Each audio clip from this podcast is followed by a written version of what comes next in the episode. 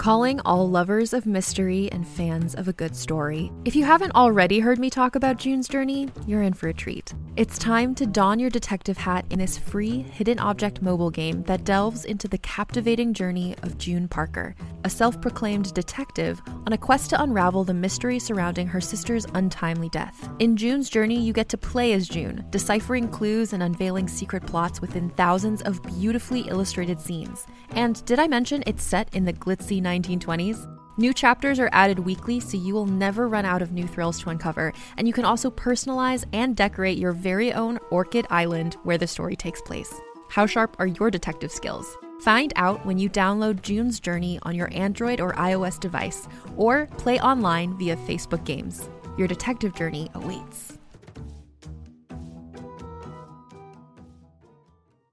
Hey there, it's Rachel Ballinger, and I am thrilled to invite you to Rachel Uncensored, my podcast where I get real with my friends and celebrity guests, where we talk about all sorts of topics. From personal stories to hot button issues, we cover it all. New episodes drop every Wednesday, so make sure you tune in on Apple Podcasts, Spotify, or wherever you listen to podcasts. Trust me, you won't want to miss out on the fun and candid conversations we have here on Rachel Uncensored.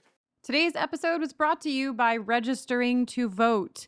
US based Scoobies, many of you live in states where the deadline to register is today, and other states have upcoming deadlines as well. Please ensure you are registered to vote. Even if you think you are, check again. We need all of the Scooby power we can get in the upcoming midterms, and we know that you all are going to be right alongside us as we just keep fighting. We even made a short link for you bit.ly slash Buffy Votes will bring you to a list of all of the states, their deadlines, and the links to get yourself registered. That's bit.ly slash Buffy Votes.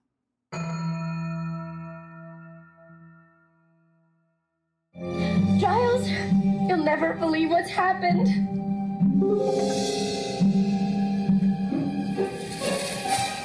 Oh, hey, uh, I won't believe what's happened either. Hi, Jenny. hey, Kristin. Um, here we are in the intro or the pre-intro, the printro, if you will. Uh, we have, of course, some things to tell you before we get into this fabulous episode. Oh boy, what an episode!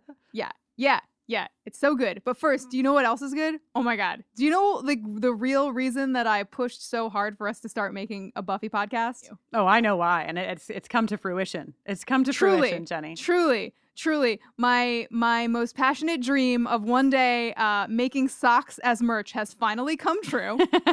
uh, we have available our first buffering the Vampire Slayer socks. Ah. I don't know what kind of person you are, but I am a sock person.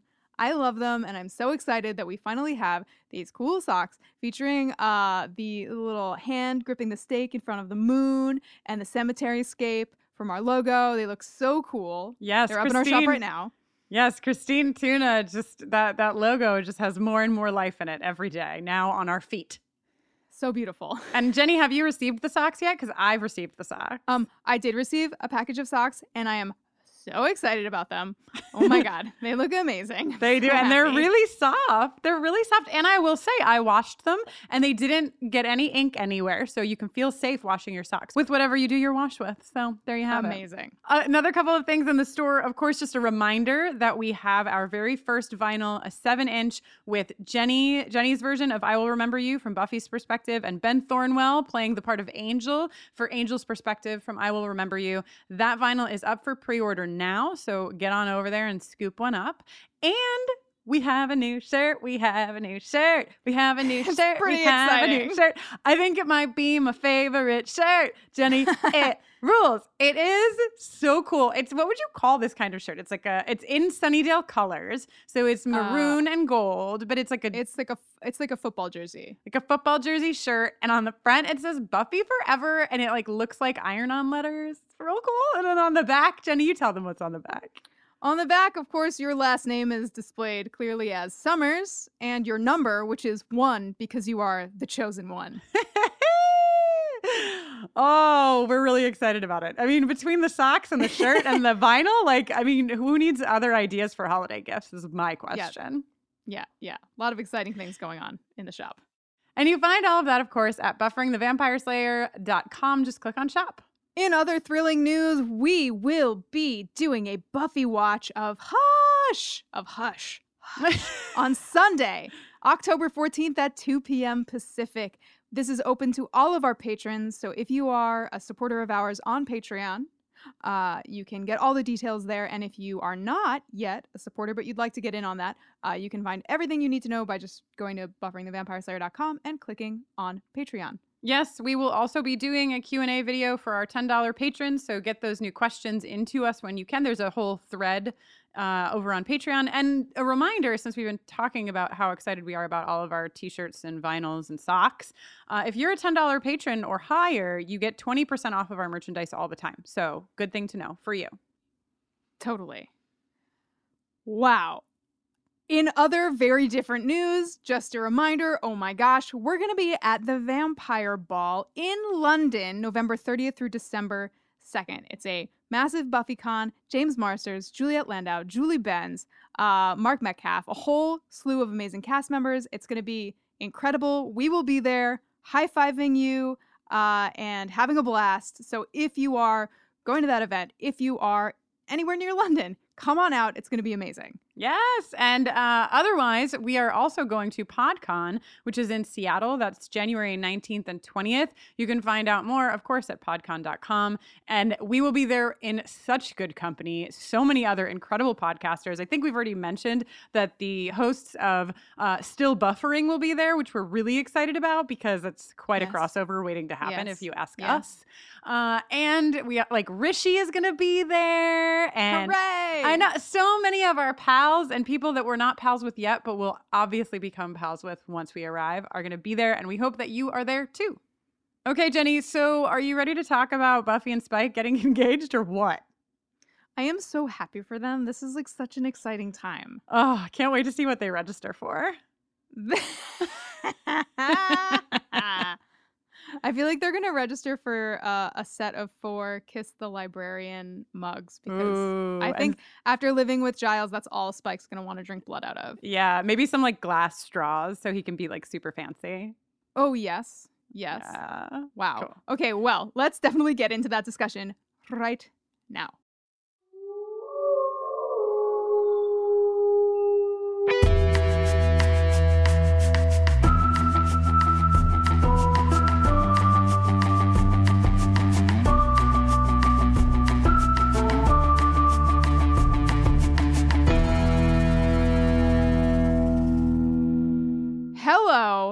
And welcome to Buffering the Vampire Slayer, a podcast where we are watching and discussing every episode of Buffy the Vampire Slayer one at a time, spoiler free. I am Jenny Owen Youngs. And I am Kristin Russo, and this week we are talking about season four, episode nine, Something Blue. Stay tuned at the end of this podcast every week for an original song written by us recapping the Buffy episode we are discussing. Yes, Something Blue was written by Tracy Forbes and directed by Nick Marck and originally aired on November 30th, 1999. Just eight days after Jenny turned. Hey, now, thank you. I just want to keep it going, you know? Uh, yeah, yeah, yeah, yeah. uh, this is the one according to IMDb where one of Willow's spells causes her statements to become reality, with consequences both entertaining and life threatening. Uh, but mostly entertaining. Yeah, I just like that, like, it self acknowledges itself as entertaining, you know? Right, yeah, yeah, yeah. Like, whoever wrote that was like, boy, isn't it funny when Buffy and Spike get married? Yes. And- well, they only get engaged. Oh, right, right, right, right, right. They're planning their wedding. And uh this is we're in like a we're in like a little streak of season 4 episodes, I think, that are phenomenal. I mean, we just did I, I will remember you, which is in the Angel verse, but which is just a gut-wrenching episode. Then we're on to something blue. And next, I believe we go to Hush. Is that what's next? Uh-huh. That's right. Um, Yeah. So like just, you know, and then like not soon thereafter is uh, a new man, I think is the name of an episode that right, like there's like yeah, there's a lot of good stuff. All yeah. In a, all in a cluster. So I'm really excited. Also, I realized how excited I was to be back in Buffy because Jenny, the last time we talked about an episode of Buffy, it was Pangs, and that was at the end of August. And now here we are at the start of ago. I know the leaves are. Cha- I mean, the leaves are changing in some areas of the country. The leaves are changing. it is no longer the heat of uh, August. And when the previously on started, I was just like, "Oh my god! Remember, remember all of my friends? Like I just, I'm so happy to be back. Like we got this scene where Spike is uh, impotent uh, or flaccid, or the many uh, words which are used in this episode to describe his inability to attack uh, a human, harm a human, uh, and we get this flashback of Oz leaving, which you know, not not knowing what's going to happen in the episode, you're like, okay, so why are we like, is Oz to come back? Like, what? Is, Yeah. what's to happen? Well, first we're just gonna get a good sniff of his t-shirt.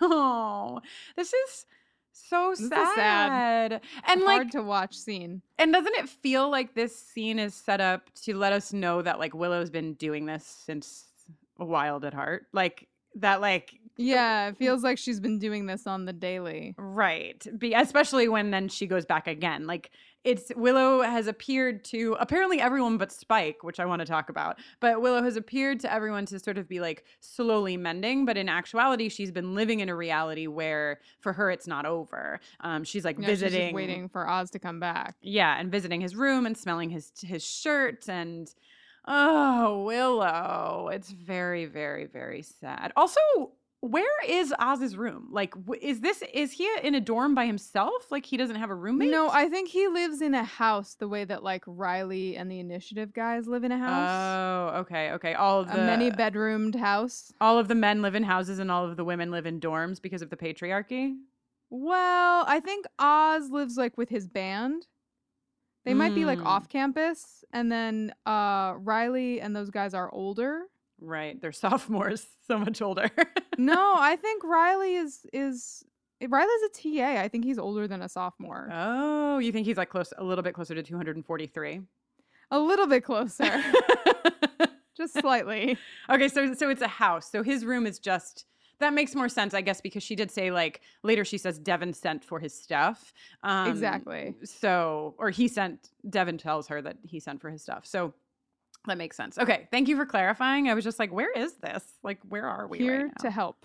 My next, my next note, Jenny, is capital ha ha ha's for like seven paragraphs because this is one of my favorite little mini scenes in all the entire season. And I remember it watching it the first time, uh, where Riley is assisting the lesbian alliance of UC Sunnydale in hanging up their si- sign. And I have a lot to say about this. Okay. okay. Um, what first do of you have to say about it? First of all, the lesbians of UC Sunnydale are all femmes all the time. All of them are long haired. All of them are giggling with Riley. Like, I'm very confused about the lesbian demographic at UC Sunnydale. As a lesbian, as a queer lady, Uh-huh. uh, I would just like to say that if I had the opportunity to giggle with Riley, I'd be doing it. but fine, fine. I, I did. I added in the Riley thing. I, my main my main point was visually speaking, these are all femme presenting lesbians. So I thought, hmm, you know, hmm, like who who made this call Uh-huh. for all of the long haired lesbians? yep, yep. And I also want to know where my utility lesbians are at here. Like, what kind of fucking lesbian alliance is like, excuse me, sis dude, can you hang this sign for us? Teehee. Like, bullshit. I call bullshit. Those lesbians would be Hmm. finding one of their own to hang that goddamn sign. So, May, maybe, maybe so. Are you, are you, maybe there's a whole other campus group of, uh, maybe there's multiple sects of uh, Mm. various lesbian campus groups. division within queer community? What possibly could you be speaking of, Jennifer? Less division and more subdivision. I see. It's like it's like how apparently the secret buffering Facebook group has a bajillion yes, subgroups. splinter groups, Mhm, right? mhm. Uh, Subgroups. it's just like atoms splitting and splitting again and splitting again. I think you are being defensive because you're excited that Riley is helping, and you know, as a queer woman, you would want Riley to help you hang the sign, and I'm here for that. Like, I am a queer woman and I have long hair. I'm a queer woman and I would probably get somebody to help me hang a fucking sign. But I'm just saying that, like, generally, Utility lesbian erasure is real in Yes. this episode of Buffy the Vampire as as is masculine presenting. Like, you know what I mean? Just give me a little bit of. Give me a little bit of reality here. I know it's 99, but I'm pretty sure the lesbians uh, looked many ways and also hung their own signs in 1999. That's all I'm saying. That's all I'm saying. Yes. Um, their meeting, their meeting is December 18th, which is the day after my birthday, just so everyone knows. Oh, So God. when I go to the Lesbian Alliance meeting at UC Sunnydale, we'll have like cupcakes for my birthday. It'll be really fun. Uh, wow, you will have just turned 19. yep, yep. And and luckily, luckily for me, I'll have I'll be out, so I will actually be at this meeting. Yes, yes, yes, yes. So let's pivot from queer to really, really, really uh, cis het Riley here, who is now flirting. I thought you were gonna say, let's pivot from queer to like really gay. This Yeah. wants to go on a picnic. well, Is it- I Is that too far? no, no, no. I'm here for that. But I, I really okay. You know, you all know how I feel about Riley in general, but Riley has some good moments in this episode for me, a critic. One comes in this exchange with Buffy where he's like, "You're," so, I mean, at first I'm rolling my eyes because he's like, "You're such a mystery." He calls her a puzzle like 47 times in this fucking episode. Yeah. Yeah, yeah. He's like, But- you're just like a Rubik's cube. I want to like twist your midsection and then one way, and then twist your lower body another way, and then twist your and then and get, line all the the color panes of your various facets. Like, I'm sorry, Yeah. I, I lost it, but no, you know no, what I'm saying. I, was there with you. I, I paused silently so we could see where you were going to go with your Rubik's cube metaphor. Um, but he's nowhere good apparently. he stops himself though, and he's like, you know, probably every beautiful girl has some jerk telling her she's a mystery. And I thought, well, this is a- True. and he and he listen. I know some dudes, uh, a lot of dudes. Actually, I don't know any dudes, but I no, I know I know some dudes who would say this as a line, right? Like I'm sure everybody was about a hana and a hana, but like the R- Riley was believable to me in this moment that he like recognized the like oh I might seem like an asshole right now, like telling this girl that she's like a mystery. So um, I I liked it. Points for Riley from Kristin, which is rare. It'll happen every so often. Okay, here are my points. This is actually, you know how I feel about Riley, and I feel like the Riley Buffy thing in this episode is like the lowest dip that it's had for me Mm, up mhm, to this mhm. point. I do like him hanging a lesbian alliance banner and then telling Buffy that he's a lesbian. yes. Oh my god, I skipped over that. We cannot. Can we can we actually that.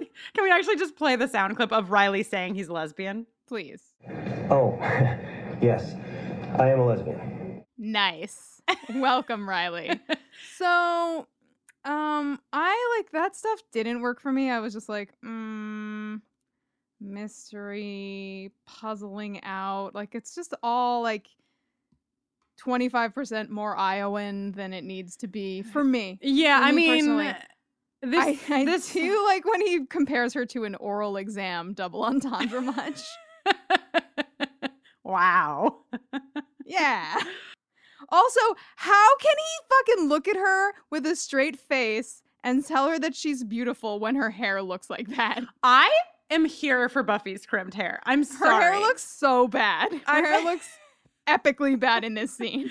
I mean, it is. And I won't it, hear any different. it goes through many phases of crimpedness. Um, but I This I is the worst phase, this- in, particularly in this episode. Like, This this, is- moment within this episode is peak bad. This is, but you know what, Jenny, uh, you and I are not, uh, we don't have credentials to properly discuss Buffy's crimped hair, but you know, someone who I have missed so much in recent weeks, Mm. Uh, who does have those credentials, is here with us. So, some it- kind of professional? some kind of person who, you know, really knows a lot about hair and fashion. wow. So, without further ado, because we've all missed you so much, let's hear from Kate Leth. It's time for our friend Kate to give you the Buffy fashion update. Well, welcome back to Buffy Fashion Watch, and it has been a minute, hasn't it? We come back in on Something Blue, which is, and I know I say this a lot, but one of my favorite episodes. I love it for so many reasons, but primarily, above all, more than anything else, is Buffy's crimped hair. She has so many different hairstyles throughout the series, and so many of them are so cute. But oh my god, this crimped look. I am pretty sure it only shows up in this season. It is highlighted in this episode more than any other. It is worn in so many styles and so many degrees of uh, goodness. but I love it. I am a personal fan of crimped hair in the uh, mid to late 2010s. So at this point in time, yeah, it's perfect. It's absolutely perfect. Honestly, in rewatching this episode, I was surprised at how many fashion highlights there were. Willow gets so many outfits because it takes place over so many days, and she is just absolutely rocking that particular point in time. She's got all the peasant tops, she's got all those sheer chest tied frilly things, whatever they were. They weren't sweaters, they weren't shirts, they were just there, and they're perfect for her. Her hair's a little flat, but we get it. She's grieving, she's going through a terrible time. Side note, the fact that everyone in this episode is like, oh my god, Willow, get over it, when it literally just happened, is very out of character. I get that it needs to happen for the plot, but you know, hmm, hmm, whatever. But really, Buffy's outfit when she's having the picnic is super cute. Her little shawl is adorable. Willow's bell sleeves and her poncho in the beginning of the episode. It's very cute. Everyone's pretty on point. Even Xander, I mean, hey, I'm a sucker for a baseball tee, but he looks cute. Anya's hair is not at its best, but we know it's gonna get there. And it's not bad. Plus, her shirt's adorable. And we get to see casual Giles. And I love casual Giles. Plus, this episode has the scene of Buffy feeding Spike blood through a straw in a mug that I own, which is great. All in all, this is just a really fun episode. Everybody looks great. Everybody's having a good time, even when they're having a terrible time. You get to see D'Hoffryn. It's just, it's awesome. And until this world does the right thing and starts making peasant tops popular again, I'll see you at the mall. That was our friend Kate. She gave you the Buffy fashion update. Welcome back, Kate Leth. Long have we missed you. Oh, Thank so you for educating us. So good to hear your voice, the dulcet sounds of Kate Leth's voice. We've all Mm. missed it so, so much. So thank you. Thank you for uh, telling us about crimped hair. Thank you for telling us about wedding dresses. We're going to get to that ourselves very soon. Um, but course, first, of course, of course. to your point about this being too Iowan, this scene ends with Riley saying, Don't you just love a picnic? so, oh, he's working backwards. I know, but it's like so. And it's I- like so goony. It's so ridiculous. It really is. I laughed out loud at that ending line. Um, so like, cut to got to the cemetery. yeah. Buffy's like talking it through with Willow, and she's like, "Mm, his arms are good arms," and I'm Yes. like, "I hear you." Yeah, yeah, we all hear you. Riley's got good arms. I mean, there's no denying the facts of the matter. Riley's got good arms. Right. Uh, but she's, you know, she's like, mm, he's so nice and normal and where's the pain? And Yeah, I have to get away. Here's here's something. She's like, I have to get away from the bad boy thing. Has anybody ever looked at Angel and been like, what a bad boy?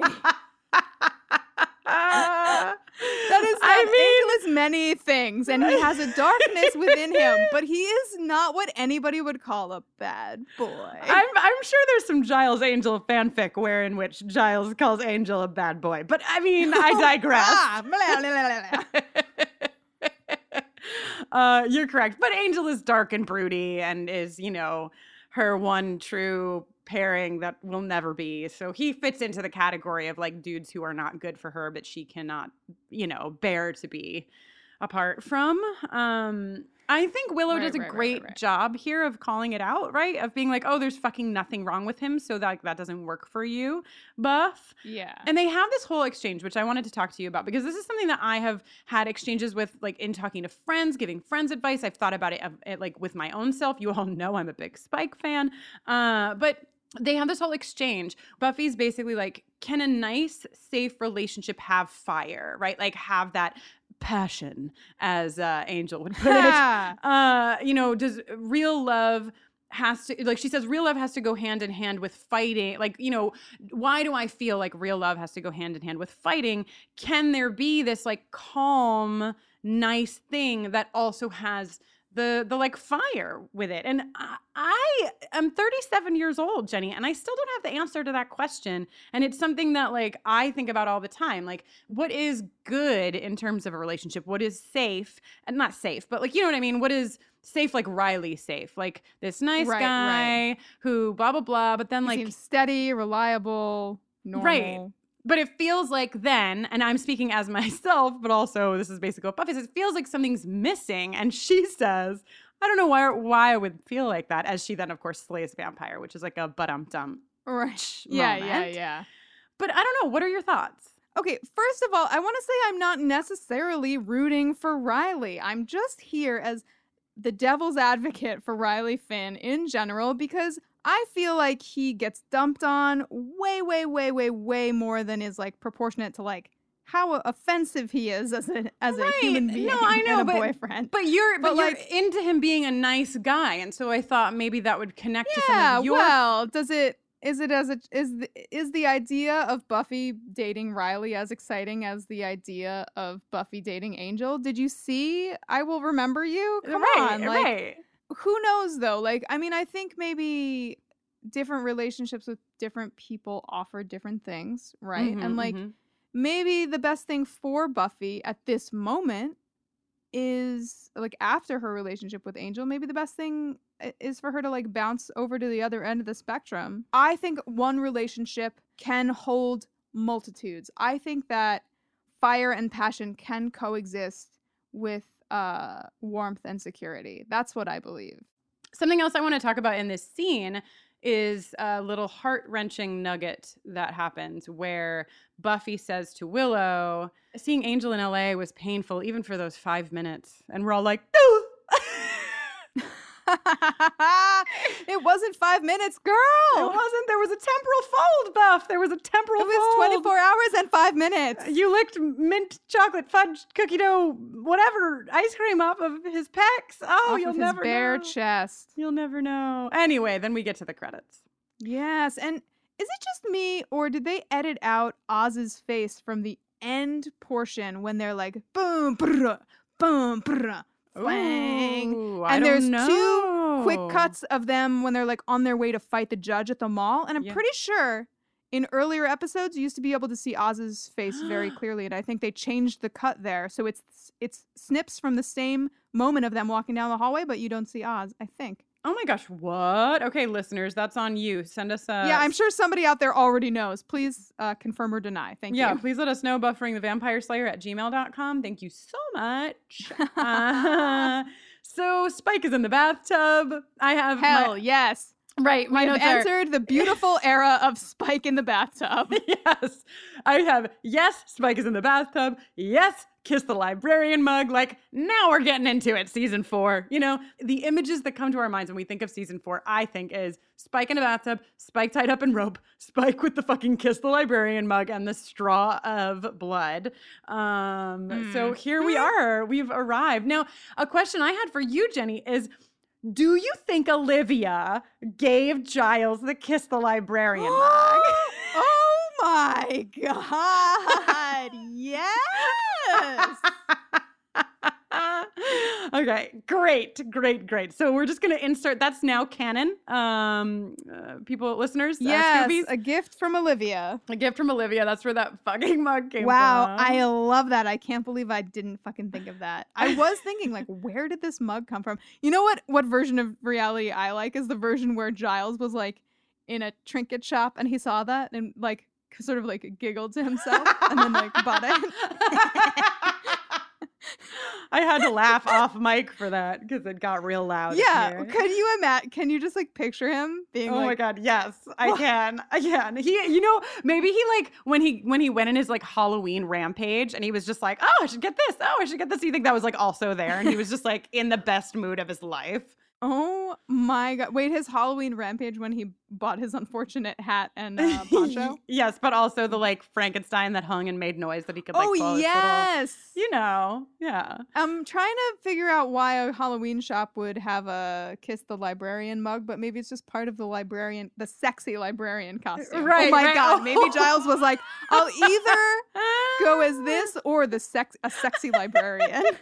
Like unbutton my black button down that I wore Uh. over to Joyce's one time. Like I'll, I'll just undo a couple of the buttons, Okay. hold this mug, All right, throw you're some getting everybody over my shoulder, This is turning getting everybody into- riled up for for daddy. Yeah, you're really starting to read your like erotic novel out loud. Everybody in their cars is like fanning themselves.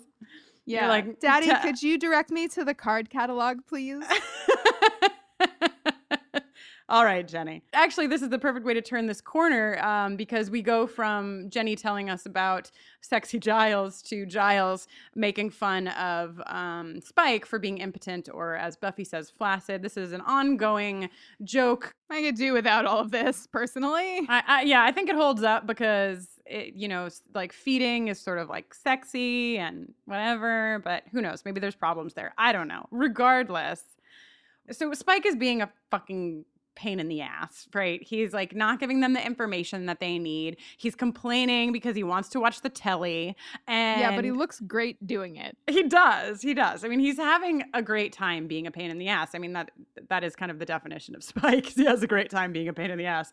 Uh, and Buffy then is like sort of challenging him and wanting to make him uncomfortable and him upset. So she does this move where she like tilts her bare neck to the side and she's like, "Look at my bare neck. Oh, the Yep. veins are just pulsing with my blood." And Giles, like her dad is right there. This is Yeah, uncomfortable for everyone. So gross.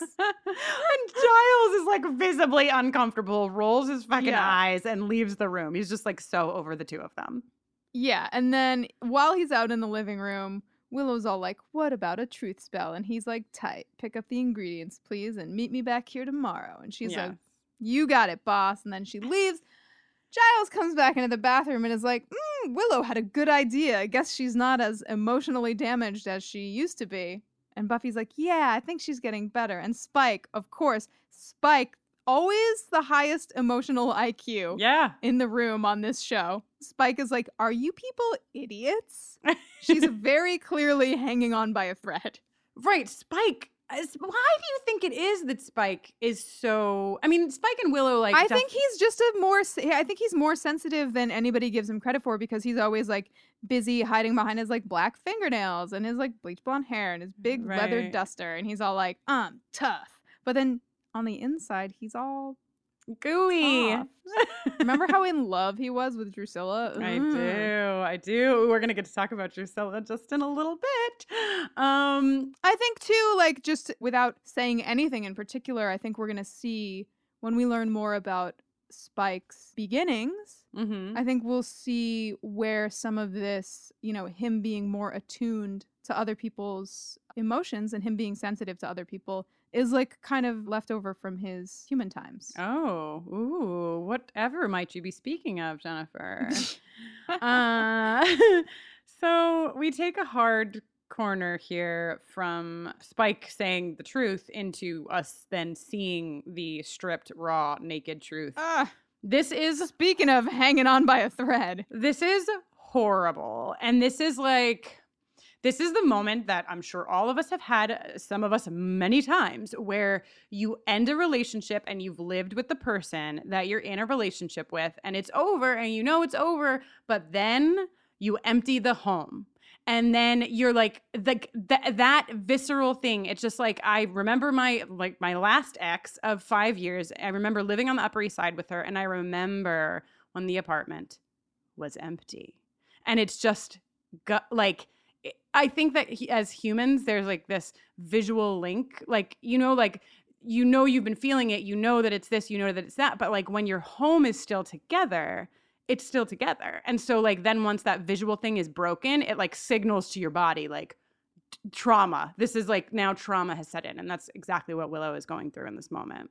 A hundred percent. It's like too, like especially if you're like, you know, Willow and Oz weren't living together, but she was spending a lot of time at his place, and like the place that you spend all of your time with the person you're with takes on like it, it's almost like another sort of like character in your relationship, or it's 100%. context for your relationship.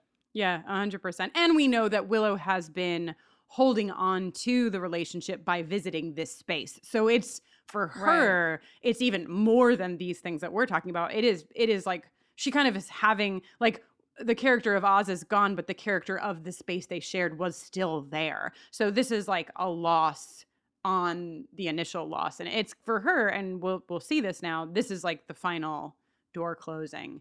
And she, Totally. of course, was devastated before, but this is a whole nother level of devastation for her. So we cut right to, of course, oh, the willow crying. It's just so much, you know? It's just really a lot. Um, and she says, I feel like I've been split down the center and half of me is lost. And Willow!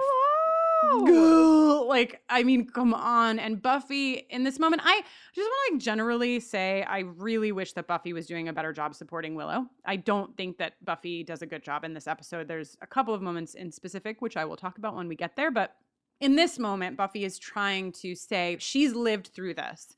Um, she's lived through feeling like half of her has been gone because it was. She sent that half to hell, as a matter of fact. Um, and she, Right. you know, and so she knows this pain. Um, and she is also, I think, what is cool about Buffy is that she recognizes that it is the same pain, that just because she's the Slayer and her boyfriend was a vampire and she had to send him to hell, it's the fucking same pain that like Oz got in a fucking in his van and left, and that Willow is in it. And so she she's trying to tell Willow, it feels like that now, right? If it, that's now, but you just like and later she says, so you have to move through it. And Willow just answers, Oz is gone. And that's when we know, like this that's what this is to her. Like he wasn't gone before. He's gone now. No. It's real sad. Um, then we cut to an establishing shot, which I thought you would enjoy, Jenny, because the establishing shot to let us know that we're at Giles is his car. Oh, is his car. His car's out front. yeah. Piece of shit. Yes, it's just really funny. Also, I've I missed it. I'm I glad they got that out of storage for this episode. yeah. Uh, something else they got out of storage for this episode is the green mug, which we see on the counter while Giles is talking on the phone. Auga. Yes. Wait, wait, I have to jump back now and say that, like, I think maybe if Olivia gave Giles that mug, he wouldn't be feeding Spike out of it. Oh, you're right. And you so know that what? lends strength to my theory of he just saw it and bought it for himself. That's true. And you know what? Honest to God, you know what mug fucking Olivia bought him is probably the goddamn green mug. Like Olivia is like a cl- the classiest bitch around. You know what I mean? She's Yeah, like they're, they're a always like drinking lady. whiskey and yeah, exactly. Yep, yep, yep. She's like hanging out in his shirt. Classic. Uh, but that was then, and this is now. And uh, Spike needs to see Passions. Timmy's down a bloody well. So I looked into this because I remember Passions. I didn't watch Passions, but my sister was like obsessed with Passions. And I was like, Oh. Timmy, I remember the character of Timmy. And so I just want to like insert here a little little 90s trivia. Tri- is it trivia? It's not trivia. It's actually really sad, but it's also really bizarre. So Timmy um Timmy Lenox is the character's name from Passions, which was a in case you don't know, Passions was like a soap opera, but it was like a I don't know. I guess it was just a soap opera, but it was like very popular with younger people whereas like days of our lives and stuff was not as on the on the map you know i don't know why Mm, mhm. let's talk amongst yourselves about that but anyway passions had this whole storyline where this woman had this doll and the doll became a real boy and the real boy was timmy um, something really bizarre and sad is that Timmy, the character of Timmy, was played by an actor named Josh Ryan Evans. And in this crazy, like ironic and horrible twist of fate, that actor um, died of a congenital heart defect the day his character died on the show. Like the day that that episode Oh aired is the day that the actor. My Isn't that fucking God. spooky and crazy and weird? That's fucking wild. So I wanted to just say that because that was not what I was looking for, but I found it and was like, "What?" And also, I I couldn't, and I might just have missed it. I didn't do like a deep dive on this, but I couldn't find anything about that character Timmy being down a well. But Timmy being down a well is like It's a Lassie thing, right? Exactly. And it's like a thing that is used, like it's like a trope, almost like a trope of like Timmy's down the Right, well right. again, you know, Right. um, from Lassie. And, and so I don't know if that was, you know what I mean? Like I don't, I don't know if that was intentional. I don't know if there's a plot line in in Passions where Timmy was down a well, or if it's Spike like tongue in cheek, like wanting to watch Passions and then like also making fun of, you know, I don't know, I don't know. So I would love to hear your thoughts, uh, listeners, on like what what the structure of that line was intended for. Probably it's something really obvious that I just haven't thought of. Maybe it's like they can't like reference specific plot points of somebody else's intellectual property. Is that that's boring. Anyway. okay, so the reason that Giles can't get into the bathroom right away and turn the telly on. Uh, passions for Spike is because he's busy leaving a voicemail for Willow, who didn't show up Yeah. as they had planned to uh, do the truth spell. Very unlike our Willow, but we know why. Um, we know what she's going through. Yeah, so yeah. Goody goody for us. Uh. We have arrived at the picnic. How fun! And Riley So is this going is the to lowest lowest point for them as far as I'm concerned up to this point. It's supposed to, I think, be hot. And he's all like, Yeah, you just like roll the windows down and let it wash over you and like let it all go. And I'm like, it's almost shocking that he wasn't like hug the curves. You know? Yeah. Yeah. Also, he has a line, and like, I know that contextually it's not at all this, but he says, like, it's just that, like, you don't like driving because you just haven't had a good experience yet. And, like, as a.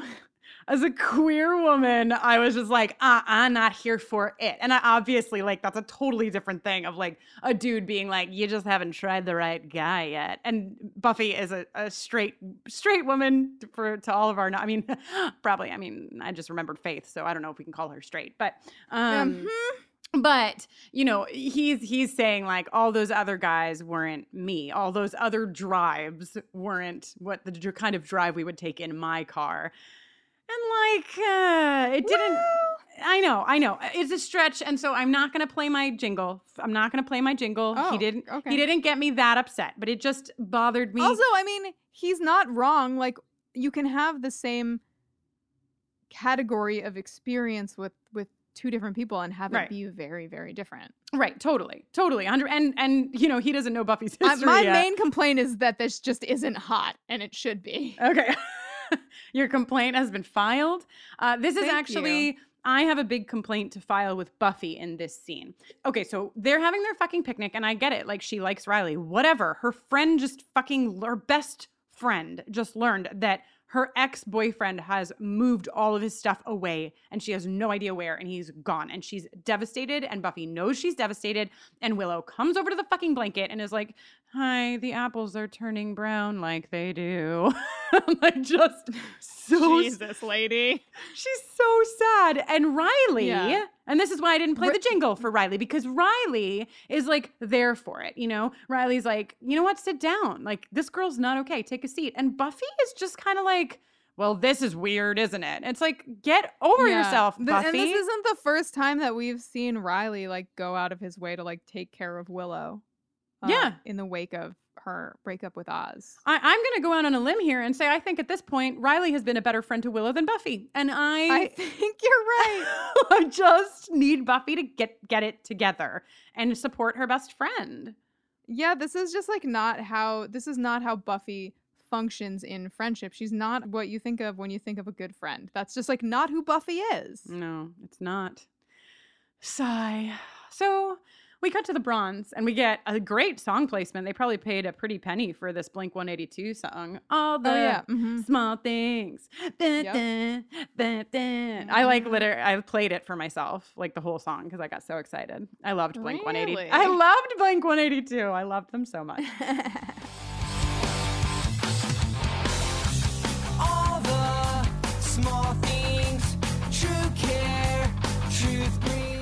Uh, And- Anya just reminding us here that she used to be a vengeance demon, you know, saying, Oh, I wish I had my powers back. I'd liquefy his entrails for her. yeah, thanks for Uh, that, Anya. Right. But don't worry, Willow's dancing up a storm. But do worry because she's apparently really drunk on light beer. This is funny to me. And like we've kind of experienced it already with Beer Bad and like just in general because they don't drink um in college. But I just feel like and not to say that like everyone drinks in college, but a lot of people drink in college. And I I think it's really odd that I mean, I know they have to do this because it's a television show and like young people are watching it and they can't just like have people drinking underage and like have that be okay or whatever. But it's just funny to me because like Willow's having a beer. Willow is standing up and dancing. She's being a little mean, but like she's been through heartbreak. And the like Xander and Buffy's response to her is like she she like is developing a problem. And it's like, guys, like Yeah, it's like very extreme, but also I think tonally that's kind of like in line with the approach at the time on like, you know, major network television. Yeah, right, right. You I just want to make sure everyone knows that in the 90s in college, we definitely drank beer. We were drunk. We Yeah. were so drunk. At least Jenny and I were. Um, yeah. yeah. Uh, then, mm, you know, when you're just like in college and you're like trying new things for the first time and you like also just experienced a great heartbreak. The only way you could possibly deal with that is by embracing the classic co ed activity of rolling out of your bed in the middle of the night, gathering your supplies, traipsing down the hall to your bathroom that you share with like the 30 other people on your oh, hall, yeah. setting up a nice big candle circle and praying that you won't get interrupted while you're all like, Goddess Hecate, blah, blah, blah.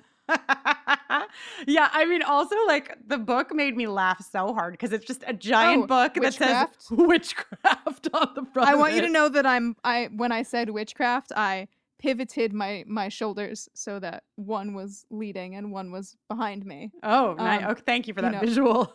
Let me just say it again so you can picture me doing that while I say it. okay. Witchcraft. Yeah, there it is. Did you feel Jenny. it? I did. I really Yeah, did. Uh, um, also, right. I'm glad you talked about the shared bathroom. It's like this really happened. If this actually happened, if Willow got up at 3:30 in the morning, but pulled out her witchcraft book, set up all her candles. If no one had walked in while she was setting up that circle, some bitch would have stumbled in drunk with a toothbrush when those candles erupted in flame and would have been like, A "What hundred in percent. the fuck?" You know, like, come on. A hundred percent. Also, like after the flames blaze up and then like things get really blown out and there's like a bunch of quick cuts and then they like zoom in on Willow's face really fast. it's um yeah, it's uh those kind of high production values yeah. that make Buffy a show that really stands up today, 20 years later. Yeah. Mm. My my note my last note in the scene in all caps was cool fire. uh, so Nice. Giles is um expanding his family here. He's branching out on his fatherly duties and he is checking up on Willow. And this is like Aw. this right it was it's really sweet but it struck me too like i had a moment of being like because because he comes in and he's like listen you like shirked on your responsibilities and at first i was like this is nice that he's checking in on willow and then the second thought i had is what responsibilities like willow isn't the slayer and like i understand they have like this established thing but it, it just occurred to me that like we've all gotten real comfortable with each other now and and our roles like it is so rooted that willow is the witch of the group th- that she's part of it. She has just the same kind of responsibility that Buffy has, where if she doesn't show up, Giles is going to come to her door and be like, um, excuse me, young lady, but you haven't participated in this family that we have. And you, you know, I want to know why. Um, Yeah, I don't, I don't know. What do you think? Do you think that's weird? I mean, Ah, I, I went back and forth with it. At first, I was like, hmm, I don't think I like this. And then I was like, no, you know, I think I do. Like, I think that it's been four years that they've been together and working together and they have roles and like there's expectations now based on their history. So, like, I am here. I think that Willow wants to be held to those expectations. I don't think that they're being like pl- placed upon her in any way. I think she really wants that. So, I feel good about it, but it just struck me, you know?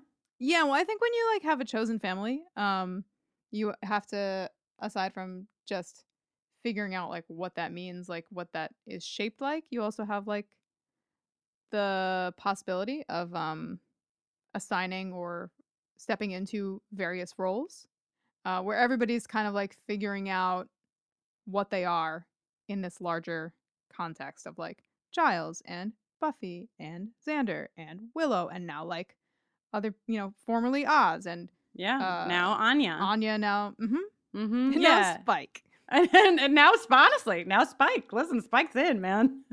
um, so and and they have this. Uh, Giles and Willow have this pretty intense fight. I think it is probably one of the more intense fights that they've gotten into, where Willow's had it, and she says like, you know, everybody cares, but nobody wants to be inconvenienced. And I think that Willow is upset with Buffy. Like I, I like, and she should be because right? because Right. Buffy was fucking inconvenienced by her and it was really fucking not okay. And I know I already got upset about it once, but I, I'm very upset about it. And I think Giles is just sort of like stepped in and is taking the place of Buffy for Willow because like Giles hasn't done anything wrong and Willow knows that, but she's lashing out at him because she's so hurt by the fact that she doesn't feel like her best friend has her back. And She gets so fired up, in fact, that when she says to Giles, You can't see anything, Giles can't. immediately starts losing his vision. and oddly, like, I'm sorry, but if you were in a room with somebody who you were pretty close with, and suddenly you just couldn't see anything, like his response Wouldn't you be like, "Whoa, something just happened"? yeah. But he's like, I'm gonna actually go right now. I'm gonna leave. And then he like stumbles down the hall, like bumps into some kid, um, and heads home without being able to see very well. And with him, it's a gradual thing.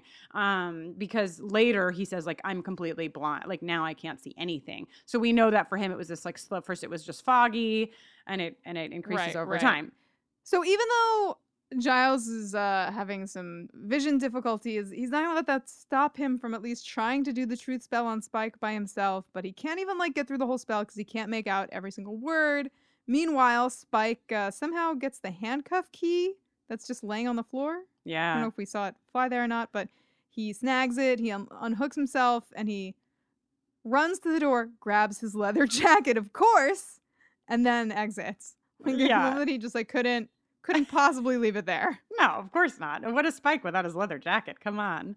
Uh, right. So then we get this like beautiful cutaway scene, uh, beautiful little side scene where they were back in the dorm room. Spike, Spike has escaped, but Buffy doesn't know yet. And Buffy and Willow are in the room, and Willow is like, you know, I just don't know. I did this thing, and like, I just don't even have my powers anymore. And we see Amy on the bed, and Amy's a rat. And Willow is basically like, it's just like Amy had so many powers. Like, it's like first she was a real girl, and like, poof, all of a sudden we see Amy, who's finally not a rat. And then in her next Ah, breath, what's up, Amy?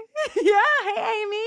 Uh, in her next breath, she's like, and then poof, she was a rat, and then blam, she's a rat again. No one ever saw it except for us. Um, that Amy had one brief moment of being a human again, uh, which is really funny. And also, Amy's hair color is different. Um, so I don't know if the rat got like a dye job or like what. you Right, know. sure, very possible. What the rat had some time to go to the salon, I guess, at some point. Uh, yeah, yeah, yeah, yeah. um, I've got a, I've got an issue, which is that there is no way that a uh, UC campus allows pets. Yeah, but you know what else? There's no way. There's no way that any students listen to any rules ever. So you know, All right, like all right. I had I had a girl write into me once when I gave uh, advice on everyone is gay, and she wanted to know if she should buy a dove for her girlfriend. They had been Oh, right. dating. They'd been dating for one month, uh, and she wanted to know if she should get a dove for their one month Well, anniversary. the traditional one month gift is dove. And and part of the question was but you know like part of the struggle was not like well i've only been with her for a month maybe i shouldn't get her a dove. That wasn't the question. The question was but my dorm like her dorm doesn't allow pets. But like i still think maybe i should get it. And so i was like girl maybe you shouldn't get a fucking dove because you've been together for 30 days. How about that? Also, birds are just like yeah.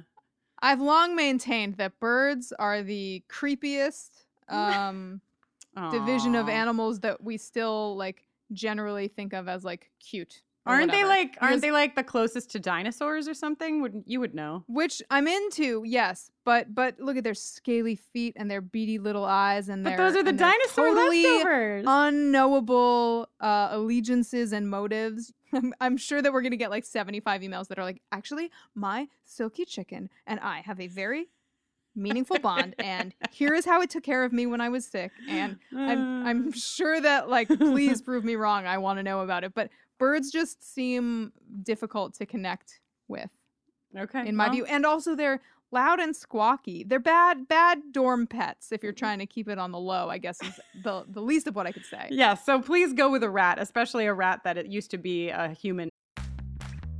You can shop from anywhere doing pretty much anything. You might shop while working, eating, or even listening to this podcast. And however you shop, we all know and love the thrill of the hunt. But do you also know how to get the thrill of the best deals? Because Rakuten shoppers do. With Rakuten, they get the deals they love with the most savings and cash back. And you can get it too. Start getting cash back at your favorite stores like Sephora, Nike, and even Expedia if you're looking to get some travel in. And getting cash back doesn't mean you have to miss out on sales because those can just be stacked right on top. It's easy to use and based on a simple idea Stores pay Rakuten for sending them shoppers, and Rakuten shares the money with you as cash back through PayPal or check. Download the free Rakuten app and never miss a deal. Or go to Rakuten.com to start getting the most bang for your buck. That's R A K U T E N. Hey there, this is Justin Bartha. I made a funny new podcast, King of the Egg Cream. It has the greatest cast in the history of podcasts with actors like Lewis Black, I'm torn by my feelings for two women. Bobby Cannavale, You can eat it, or if someone hits you, you can put it on your cut. Melanie Lynskey, I wonder what these marvelous things are that look just like boiled chicken feet. Jason Ritter, I can break things and pick locks and kill people. Michael Stuhlbarg, The whole point is to inspire people that they should make themselves better. Ari Graynor, No, don't whet its appetite. What are you, an idiot? me, Justin Bartha, That's not just any egg cream, that's a Lemke's special. and all narrated by the hilarious Richard Kind. This is the story of Harry Dalowitz and how he rose from nothing to become New York's King of the Egg Cream. So if you like funny true stories, come listen to King of the Egg Cream, available wherever you get your podcasts. Which. So then Willow is like, yo, so Spike, you know, he's pro- like, Buffy's like, I have to go. And she's not nice about it. She's not fucking nice about it. She's like, Willow, you, you like fucking gotta understand this. It's like duty calls. Like, fuck you, Buffy, be nice. And then Just Willow, be warm. Right. Be like compassionate in any fucking manner. And instead she's like, you know, I gotta go. And so Willow's like, oh, he's probably just standing out there. And so then poof, Spike is just standing in the middle of the field right when Buffy gets out there, which is hilarious. And they're both like, huh, that's funny. Uh, and then they like Yeah, sort of pretty great. Spike Spike's like, uh, I think this is where the initiative door was, but it's not, and he can't find it. And then they get in this fight, which is really funny because Spike punt manages to punch Buffy, but it hurts him way more than it hurts Buffy. And then Buffy punches him right on the heels of him Uh-huh. basically punching himself. So um, just very, very funny. yeah. Then she marches him back to Giles' house. Oh yes, and here Uh, we go. And yeah, and at the same time, Willow's having a conversation with Xander about how frustrated she is that that uh, Buffy abandoned her to go get Spike. And Mhm. uh, of course, this naturally leads to what you say about anybody who's spending time with somebody else when they should be spending time with you. Why don't they just get married? Yeah, the classic Pee Wee Herman line. Why don't you Yeah, just yeah, marry yeah, yeah. him? Uh, I also and want this to. is when shit really starts to get good. Yeah, this is exactly. And before we get to the brilliance of this episode, I just want to say I do appreciate the line of Buffy saying, uh, "Oh, I got the stones," because Spike is basically like, "You don't have the stones to hurt me," and she's like, "Oh, I got the stones. I got a whole bunch of stones." yeah. Uh, yeah. So so with this wish, with this intention, Giles comes out and Spike and Buffy have become engaged. They are just smitten with each other. It's just so sudden. I, I don't know what to say. Just say yes. You make me the happiest man on earth. Oh, Spike. Of course it's yes. And oh my god. And also Giles immediately pours a drink. Like immediately. Like he can't see anything and he knows this is happening and he's like, fuck this shit. He goes immediately to his whiskey bottle and uncorks it. And it's just like, I, I fucking cannot with these children and these vampires and my life. I'm I just it's too much. God. There's a scene. So whatever. Giles calls Willow because he's like, "What the fuck is going on?" In the meantime, Willow is also told Xander that he's a demon magnet, which will have Right, later right. implications. And then we get this scene. There's a lot of scenes, but this scene in particular. So so Spike and Buffy are like intertwined. They're just like all tangled. And it's a lot. Spike is says to Buffy, Oh, howdy. Look at that lip. Gonna get it. Gonna get it. Mm-hmm.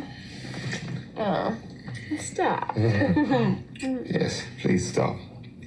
And like Sarah Michelle Gellar, like I just one day I want to find out how many times they had to do this scene because it looks like she barely fucking makes it through the scene without duh, like just hysterically laughing at James Marsters. And I mean, it's just hysterical. And this is the first, right? They, they, they've obviously like never, never had to do a kiss scene, never had to do anything. So I feel like they went from zero to a hundred with this episode.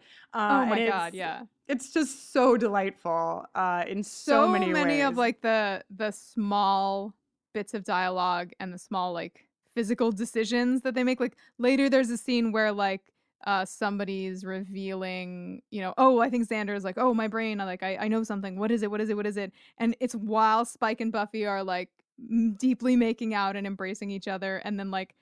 Spike is like still trying to make out with Buffy, and she's like, "Honey," she's like, "What is it, honey? Honey, get off me!" and like continues to talk to Xander. Like there are so many tiny things like that that like make it look like they've been uh passionately making out with each other for like you know two years. Yeah, yeah, exactly. They're like somehow in the throes of passion, but also an old married couple, like all at all at once. Just really, Yeah, just also that he proposed with his like huge silver skull ring, and Buffy just wears it for the rest of the episode and like shows it to Giles when she's like, It's so "Something wonderful has happened." Also, so Giles, this moment that happens like right away with Giles is hysterical because, and I feel like Giles plays the role of the viewer in this scene where Buffy is like, you know, you're my. She says something that very is very interesting, and she's like, I, you're my real family. Like it, she really, and she's. I mean, we we've been speaking about them as chosen family for a long time, but like to say. You're my real family. Essentially, you're my real dad. Like that's pretty big. Yeah, yeah. And she and she says to him like, "I want you to be the one to give me away." And we all, I think, as as the audience, are like, "Oh," which is exactly what Giles does. He's like, right, exactly. Before he's like, whoa, whoa, whoa, whoa, whoa, whoa, wait, wait, wait, wait, wait. right. We like all get caught up in this moment, and then we're like, "What the fuck are we doing? Like, this is crazy. This is not even what." Um, Yeah, yeah. Then Buffy drops the A bomb. Yes. Says Angel's name. And Spike is like, You weren't gonna say that name. so he gets so dark so quick. He's like, "Oh, are we gonna have the florist mm. Angel would have, and are we gonna do the things Yeah. Angel would want to do?" And fucking, oh, it's so good. Yeah. Yeah, And then, of Buffy's course- like, "Oh, like I don't live under the shadow of Drusilla. You know, it's really hard for me to like believe that you're not going to be thinking about her on our honeymoon when you're making sweet love to me." And then Giles, I think, wills himself to go completely blind at this point. That's when he loses his vision all the way. Oh god. And then we get this like new caveat, which is that Spike is gonna be helpful because he's marrying Buffy and he wants to help Oh, his yeah. future father-in-law, which is nice. Oh my like that's God. nice. Um And then cut to, oh my goodness. Now we're on Main Street. Buffy is walking down the street because she's gonna go get some mugwort or whatever the fuck for Giles uh, to try to figure out what's going on with Giles's vision. And she sees a wedding dress in the window and like a like a Oh cartoon character being caught away carried away by the smoke of the smell of a pie. She Yep, yep. um she is caught by this wedding dress and just sort of plasters herself against the window. And who is Totally. to walk by? I mean the, you know you can't go walk down the uh, main drag here in sunnydale without some hunky dude walking by you. Like it's either going to be angel or it's going to be riley or it's going to be faith. Who's it going to be you know? Mm. And this time it's Riley, and she's like, "Oh, Riley, aren't these dresses beautiful?" And later, it seems like Riley reacted in a way where he recognized that it was a wedding dress and got uncomfortable. But to me, I read it as Riley doesn't know what a wedding dress is. He was like, "Ah, it's nice, but it seems seems fancy for school." Like what? Yeah, yeah. what? Um, and then of course this scene. I is- I just want to say this is like the this is the best. While while I think this is overall kind of like the worst episode for me watching Buffy and Riley interact, this scene is like one of my favorites of theirs together so far. yeah, it's Uh, good. Uh, yeah, I think they're they're making some great comedy together. Ugh. And I do question that she shows him the skull ring after she's like, "I'm engaged," and he and he's not like, "Are you sure you're engaged?" Because that's a great big silver skull ring. Yeah, I think he's just so turned around. He doesn't understand what is up and what is down because she's Totally. literally out of her mind. He's totally old. Not as old as my last boyfriend. yeah, yeah. You'll really like him. Well, nobody really likes him. I don't even really like him, but I love him. oh, it's so good. and then so when good. she's like Spike, and he's like, "That's a name." Oh God, we'll get to the name shit later because that's a whole thing too. But um, first we go to Xander's. We're in the basement, and now I want to just say here in our mailbag episode we talked about the fact that um, we thought Xander's mom had made fruit punch because she had a crush on Giles, but now we learn that Xander's mom just left, like she was just down there with snacks, hanging out with Anya and Xander. So I don't know. I Maybe think she also has a crush on Anya. Yeah. Oh, excuse me. I mean, Uh, who wouldn't? Wow, maybe we can work them into our sexual tension award. Nice. Anya and Xander's mom. Great. um, but we get a really unfortunate line. Just think of my lips as the fruit roll ups of love, says Xander. Yeah, I wish I could unhear that. That was a Ah. pretty big bummer. It's pretty bad, but it's also pretty funny and uh, in its horror.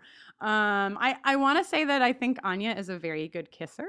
Um, I feel like we Oh. we we see her kiss. Like there's just a scene where they they kiss, and I I mean maybe Emma Caulfield is a really good kisser is what I mean to say, but um, I just feel like she she gives good kiss in the scene, and I'm like real Gives good kiss. just here for it. Uh, then, of course, the demon party begins, and Anya hilariously is like, Xander, that's not how you kill this kind of demon. Th- obviously, you have to drown this demon. Luckily, there's a sink full of water in which they can drown So this weird. demon.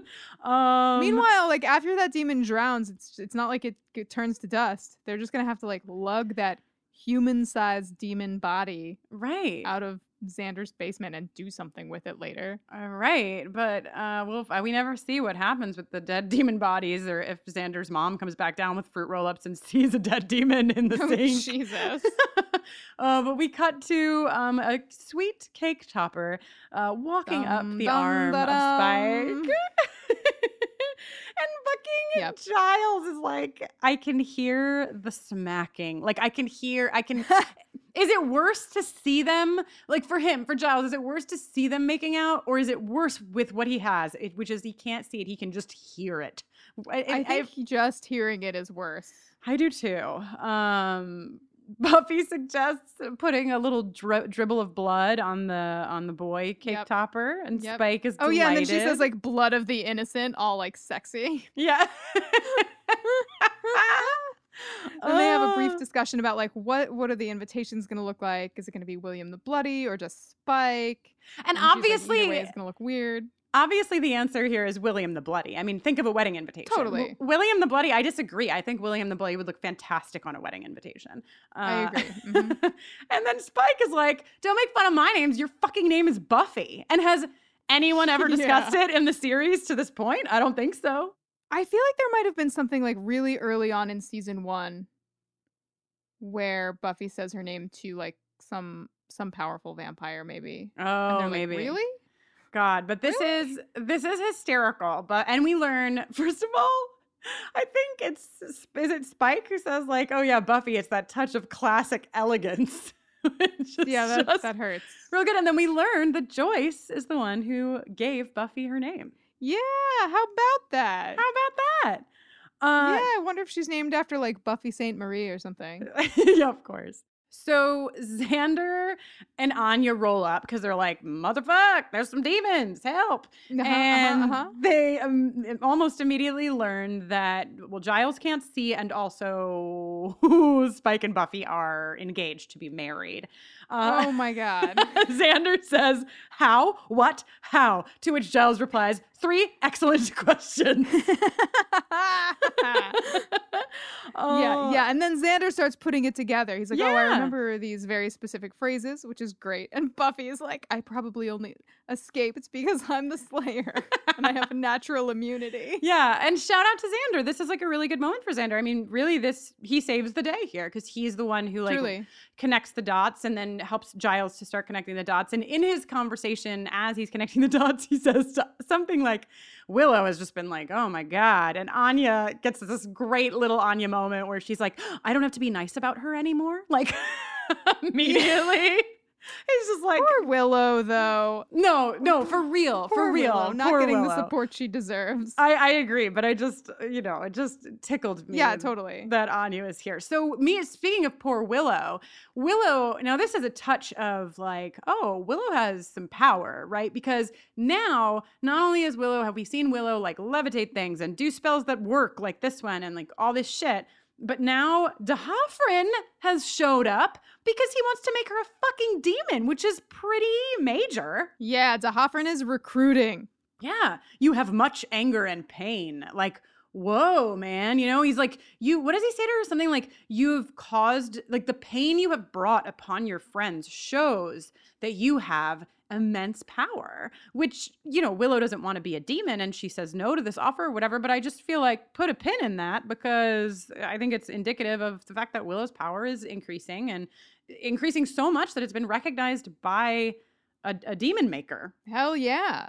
And we also Hell yeah. and tell me if I'm wrong, Jenny. I think we also learn here because did we did we know Anya's history before she was turned into a demon before this episode? Because she's like, I was doing spells. I was like, you know, putting boils on penises and shit. Which here for it, here for it, Anya.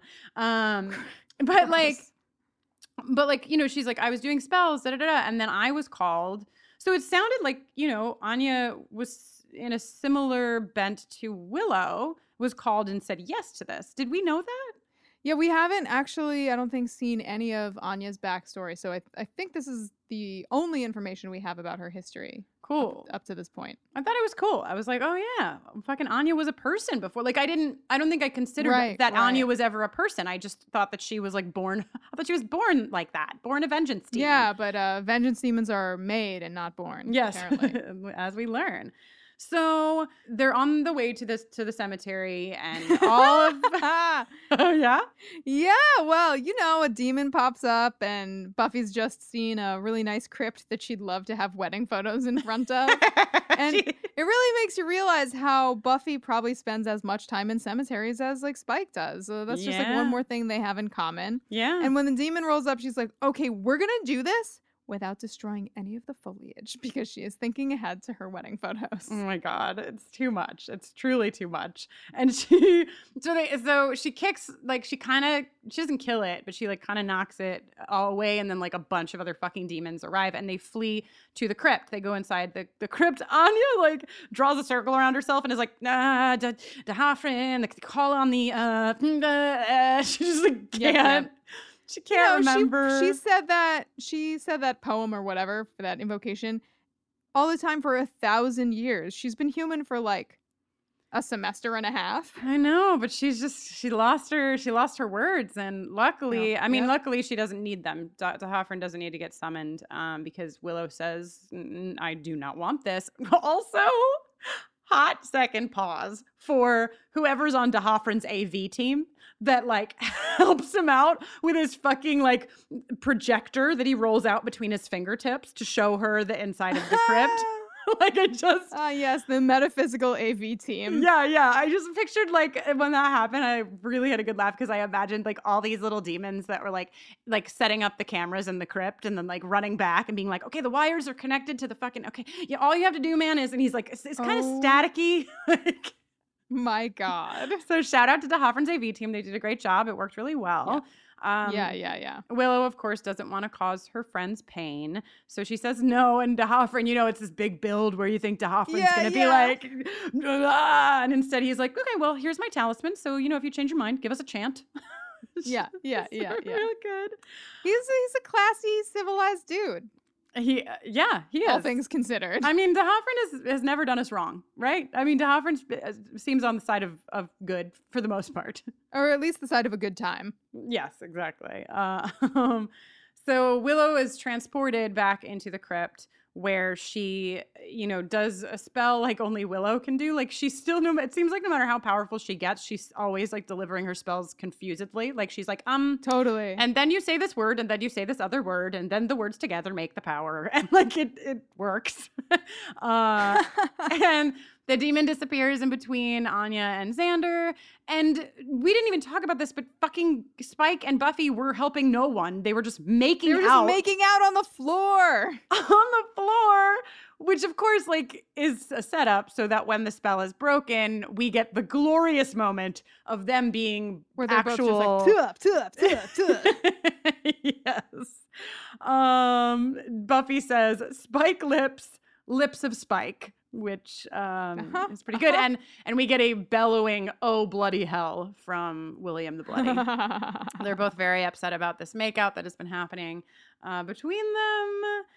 Uh, and then, uh, you know, wedding is called off. No wedding for those two, sadly, because Such a bummer that they didn't uh, figure out a way to make it. uh, right, I, I could have used I could have used more time of watching the two of them fucking think that they were in love with each other. I'll tell you what. Oh my god. Oh my god. well, Willow's got a lot of cookies to bake to work through her guilt. yes, she does, and she, you know what she gives us, Jenny?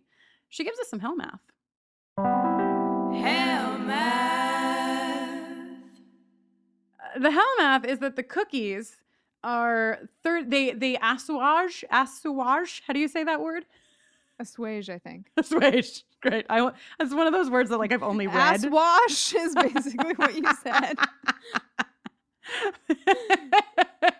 they assuage they um assuage 30% of her guilt but only 7% of her inner turmoil Yeah, that is some proper hell math, isn't it? it is i think it is indeed i was very excited because we have not used the hell math jingle in quite some time i was actually very disappointed in you brittany and laura for not playing the hell math jingle when you did all of your orgasm, orgasm math count? Yeah, yes okay.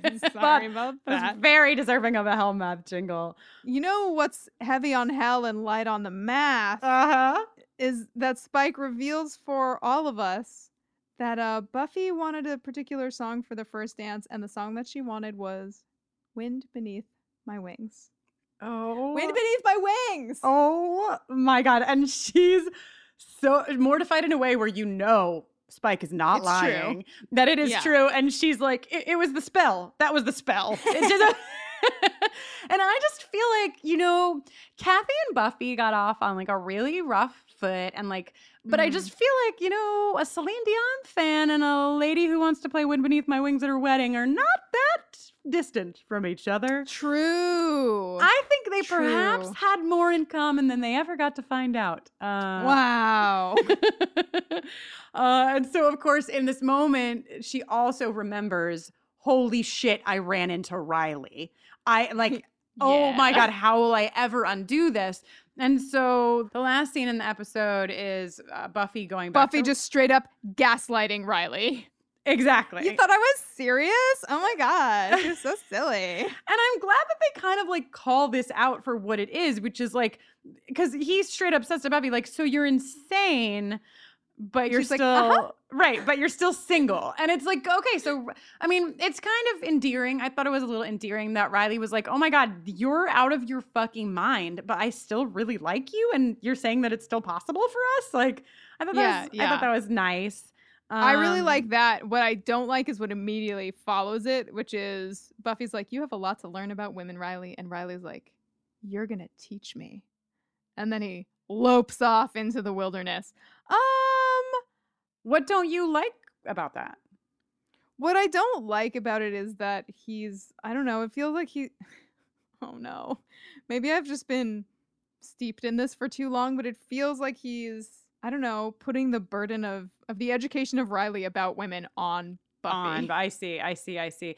And so me as a person who's always drawn to sort of like the bad the bad boy, um, that's who I go for. I actually paid no attention to what Riley said or the context at all and only saw the fact that Riley who's normally pretty passive was not passive at all and like sort of like put his hand behind her head in like a very strong manner and looked at her and I and I was there for it Jenny I was there for it and I am not it's also weird for that to happen and for him to then not have kissed her. well that's why I that's why I liked it because it was like she thought he was gonna kiss her and he was like not yet and like he's a dude and he's a Mm. dude i have issue with so there's like some stuff there but just in general like listen if you're trying to appeal to me the way to do it is a move like that. Like I'm just, you know, I remember when Oz if you're trying to appeal to me, just have big, strong arms. Apparently, it's just like remember when Oz like flipped over the cauldron on behalf of Willow? Like, you know what I mean? I'm just like I'm here for the like I'm here for the strength. I'm here for the stature. Yeah. I'm, I'm here for that. Yeah. As long as it's, you know, as long as it's the consensual, which this certainly was, uh, I'm very much here for it. So I don't know what happened to me this episode. I really thought you were going to get a go away Riley jingle, but you didn't because I didn't really want Riley to go away this episode. I thought he was whatever, um, but he didn't bother. he didn't bother me as much as I thought that he would. Um, I had I had a, just a joy a, a joyful ride with Spike. Um, I mean, this is you know, we've talked about like some of the individual moments, but like this is Spike at Spike's fucking best. This is like this is the reason why when I watched the series for the first time, I came out the other end being like Spike's my favorite is because he embodies this like kind of what you said in the episode, Jenny. Like it's like he's like dark and broody. He's got peroxide hair and dark nails. Oh my god, let's play his fucking jingle. Are we serious? Spike, I love you. Spike, so dreamy. Spike, trench coat.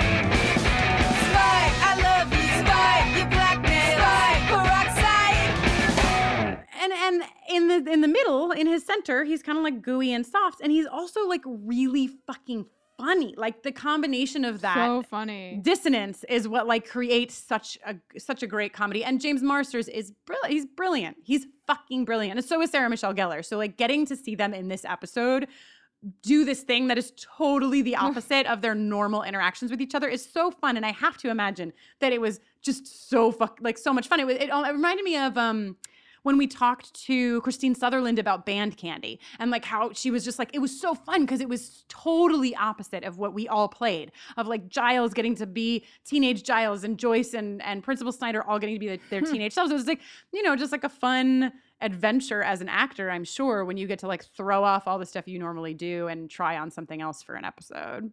Yeah, seeing them in these like totally uh different and also inherently hilarious roles is uh such a delight. Right? So fun. So I guess we'll just have to see what happens next with this whole uh, situation. I think it's an episode called Hush. I haven't heard much about it. Uh, one of the Yeah, it's one of the it's like uh not even one of the fan faves, right? No, no, like it's a smaller, kind of a throwaway episode. It's a B side of an episode. um, and I think we've done a decent job of discussing something blue. What do you think, Jenny? I think it's great. I think there's just one thing missing. You're right. Sexual attention award. Well, here we are in what is traditionally the sexiest part of our episode, the Sexual Attention Awards. And today we are blessed with uh, not just one set of results, but actually two sets of results from the episodes Pangs and the Angel episode I Will Remember You, which we had a bonus Sexual Attention Award poll for. So let's talk about the winners and the losers, but we're all winners when it comes to the Sexual Attention Awards. It's an honor just to be nominated, Jenny. Truly. Truly. Okay, so in Buffy, season four, episode eight, Pangs, here are the results. Uh, we've got coming in last place with 8% of the vote, Anya and Dying Together. I think it's romantic. Maybe if it was the Romantic Tension Awards, Mm. Anya and Dying Together could have taken it. Then in third place with 23% of the vote, we've got Anya and Ritual Sacrifice. And just one percentage point ahead with 24% of the vote, Anya and the word girlfriend. Hot, hot, hot, hot, hot. And then coming in first place, our winners for Pangs, Anya and Xander Digging with 45% of the vote. Congratulations, Anya and Xander's Digging. Yeah, I don't know how you mail a trophy to Xander's digging, but I'm sure you're going to figure it out, Jenny. Yeah, maybe you dig a hole, bury the trophy, just hope for the best. Oh, yes, yes, I like it. All right, we're going into I Will Remember You now. Now, I don't know if this is going to be included in the finale vote at the end of the season, so we'll have to like really have a discussion about that. But we did a vote for uh, Sexual Attention Award in Angel Season 1, Episode 8, and uh, coming in in last place was Angel and Lady Oracle, otherwise known as Lady Power. I know. I think they deserved uh, some attention there, but they were up against some heavy competition. Uh, Mhm, mhm. Two more percentage points up. I'm really surprised at the lack of voting here. Is Angel and Doyle uh, seven percent? Oh, they only got seven percent of the So vote. low. And I think that's because of our other two nominees.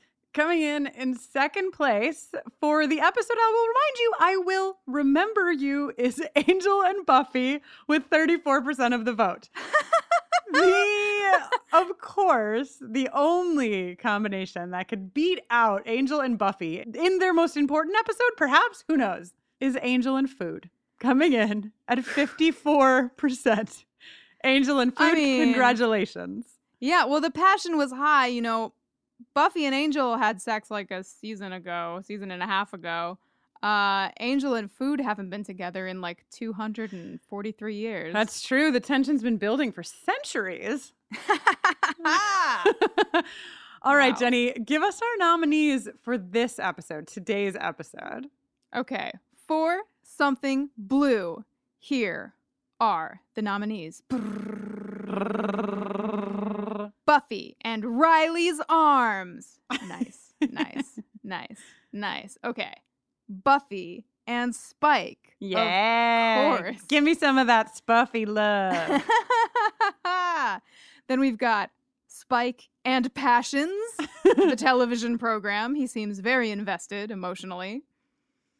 And uh, Wild Card, uh, your fourth option, Anya and Xander's mom. Is there Mhm. something going on there? Let's What- find out. what do those fruit roll ups mean? You know? Truly.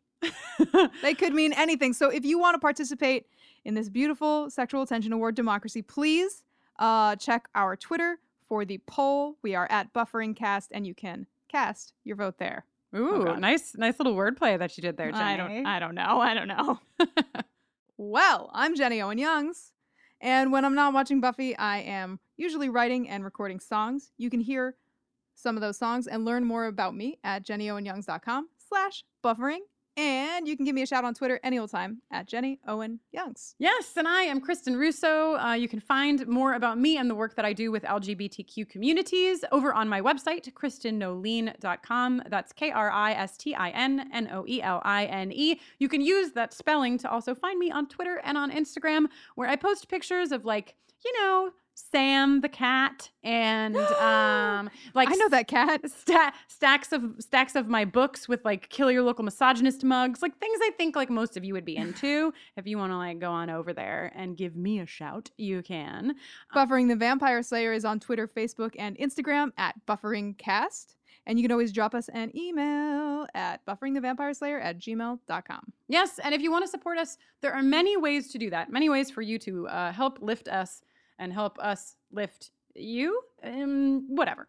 You can go you can go to itunes uh, and you can rate and review uh, our podcast. That would be amazing. You probably at this point know about our sister podcast angel on top. Um, but if you don't you should check them out. You should give them a listen and you should also rate and review them because it helps people find our podcasts and theirs you can also uh, join us on Patreon. Go to our website, bufferingthevampireslayer.com, click on Patreon, and you can join us at many levels over there and find out about all of the really fun, wonderful rewards that you get for giving. And uh, Jenny, you can also go to our store, and there's something in our store now God. That you're excited about. So why don't you tell the people what they can find in the store? It's just well, it's just the reason I wanted to start a podcast so that we could eventually make branded socks. Our very first pair of socks is available now in the store. They're so cool. Yes. They have our little hand and stake in front of the moon logo. They've got like the cemetery uh it's not a skyline, but I guess like a headstone line, you know, repeating down the body of the sock. They say buffering the vampire slayer on them. They're I love them so much. Yeah, they're really good. And um, you can find that and also the new seven inch vinyl that we have from last week's collaboration event. Their little uh, I Will Remember You featuring Ben Thornewill and, of course, Jenny Owen Youngs, plus Hello. all sorts of other fun goodies t shirts and enamel pins and mugs and what have you. Just go to bufferingthevampireslayer.com and click on shop. And you can find all of those things. Yes, indeed. And Till next time. Uh, woo.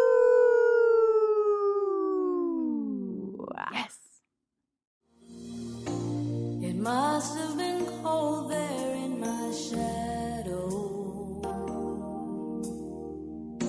to never have sunlight on your face. You were content to let me shine. That's your way. Oh my god, the classic vampire love ballad. It must have been cold there in my shadow. Never the sunlight on your face. That's right, Spike. Never the sunlight on your face. Only the sunlight on your tattered blanket that you run around town in. Ah, That is, of course, not this week's song, but we just had to uh, make you think it was for, for just a moment. Oh goodness. Okay. Um, without further ado, Jenny, let's let's get into the actual song for this week. Here we go. Here we go.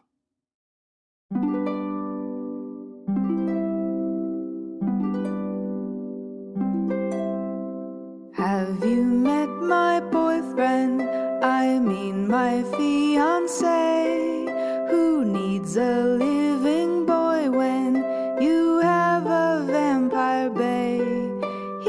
not the kind you take home to open arms and hearts, but when he gave me his skull ring, I knew we'd never part.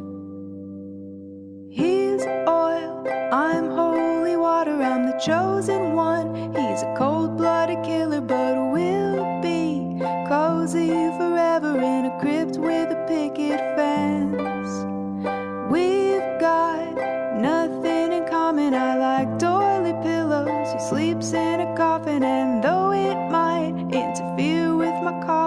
somehow this just makes sense, doesn't it?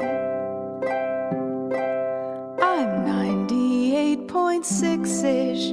He's room temp till the end. But you know we heat up real quick, cause he's my ride or undead. I can see him in our future, whittling my stakes and from a mug till we're old and gray. I mean, blood from a mug till I'm old and gray. He's oil, I'm holy water, I'm the chosen one. He's a cold blooded killer, but we'll be cozy